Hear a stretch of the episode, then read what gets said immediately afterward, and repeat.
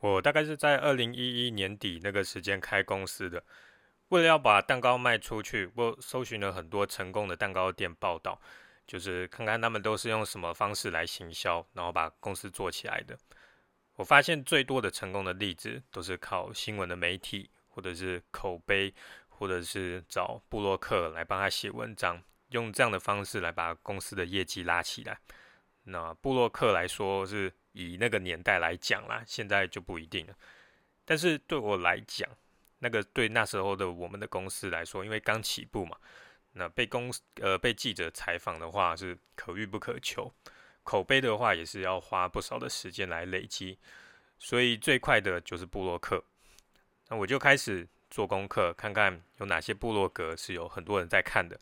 然后再写信给他们，问他们愿不愿意来帮我写合作的试吃文。那个时候我是没有什么概念，我不知道高人气的这些部落客它的费用很贵，所以你的心里应该就会想啊，接下来发生的事就是你找这些大咖的部落客之后，被他们的价格给吓跑了吧？啊、呃，其实错了，我并没有被这些大咖部落客的价格给吓呃吓跑，因为他们连回信给我都不愿意嘛。没有任何一个大咖的美食部落客回信给我这个刚创业的小咖，所以我连听到价码的机会都没有。而且只要是比较知名的美食部落客，我几乎都寄信了。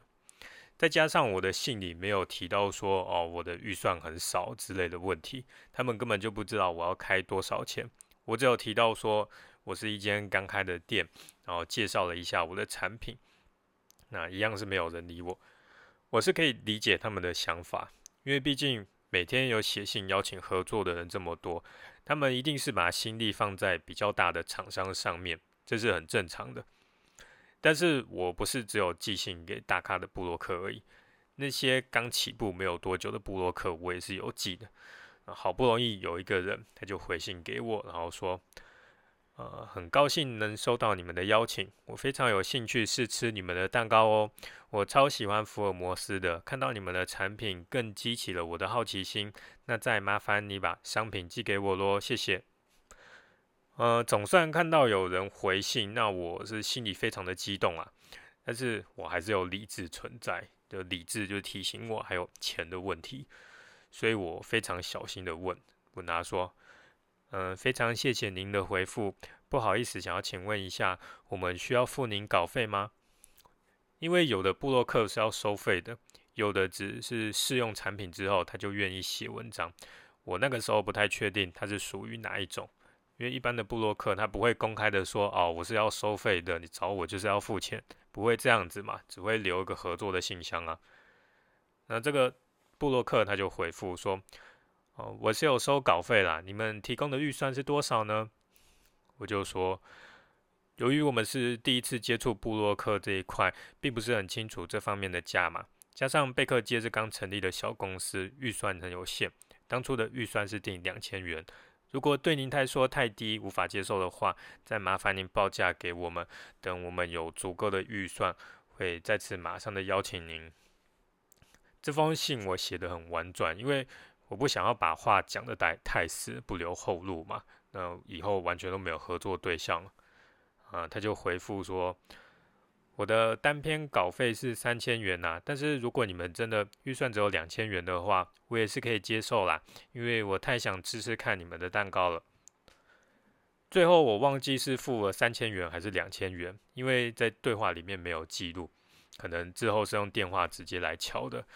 但是反正第一次的部落客的合作好不容易就谈成了。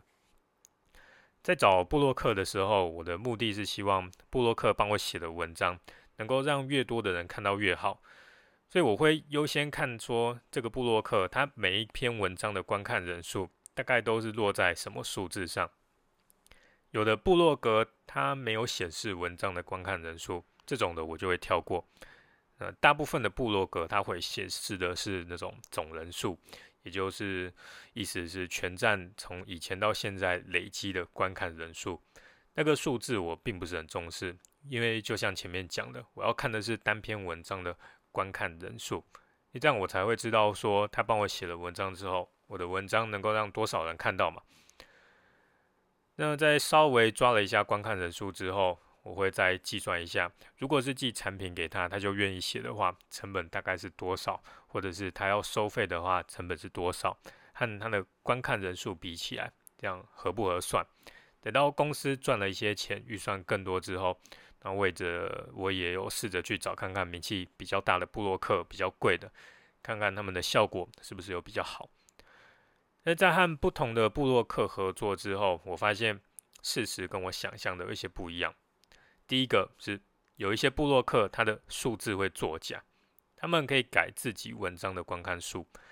我就是这样子被一些人给骗了，我以为这些部落客他的文章有很多人看，所以他开的价码也比较高，我就付给了他比较高的金额，结果订单没有半笔。这种情况下，你可以在 Google 上面搜寻部落客假人气，这样子搜寻之后就会出现一些很有用的工具，然后来帮助你分辨说，呃，谁的人气是真的，谁的人气是假的。再来第二点，我以为这些部落客他们帮我写的文章就会一直留在网络上面，那时间长久下来，这些文章就会被人自然的搜寻到，就是有一种 S E O 的效果。结果呢，有的部落格他因为被观战了，譬如说像是无名小站，或者是有的部落客他因为有些私人的因素，文章给删掉了。我那个时候请部落客帮忙写的文章，现在几乎都看不到。如果你想要让文章都可以一直留在网络上面，当初在跟这些部落客谈的时候，就要把条件谈好，跟他说哦，如果部落格被观战，那你要把这个文章移到新的地方，或者是不可以因为私人因素擅自把这些文章给删掉。啊，再来第三个。实际的效果，有的部落客他的成绩是让我满意的，但是有的部落客他连一笔订单都没有带进来，等于是让我赔钱。你可以用我以前推荐过的工具，一个是 L I H I L I H I 和 G A Google 分析，呃，这个可以给不同的部落客他们他们自己的专属的网址。那 G A Google 分析的后台就会让你看到，这些客人他们是哪个部落客介绍来买你的东西的，你就会知道哪个部落客是真的有用。所以这样子分析的话，会对你非常有帮助。但是撇开有没有带来订单之外，找部落客有另一个好处，那就是你的公司刚起步，你的官网刚做好的时候，如果有客人要搜寻你的品牌的名字，是很难搜寻得到的。这种情况下，客人就会害怕你是诈骗集团嘛？怎么网络上面看不到你公司的资讯？这样他们就不敢买你的东西啊。可是如果你请了稍微有名一点的部落客来写了文章之后，客人如果搜了你的名字，呃，文章就会很快的跳出来，那就会让人比较安心，知道哦，你是一个正常的店家，就在营业啊，要买你的东西也会比较放心。这些就是我找部落客的经验。你可以学着去用我刚刚提到的那些工具，会对你很有帮助。那像提到那个L I H I和 I H I， 它的官网都有教学，教你说要怎么利用它的工具来做这些分析。如果要找网红的话，也是用类似的方法，用这些工具可以去帮你发现哪一个网红他的效益是最好的。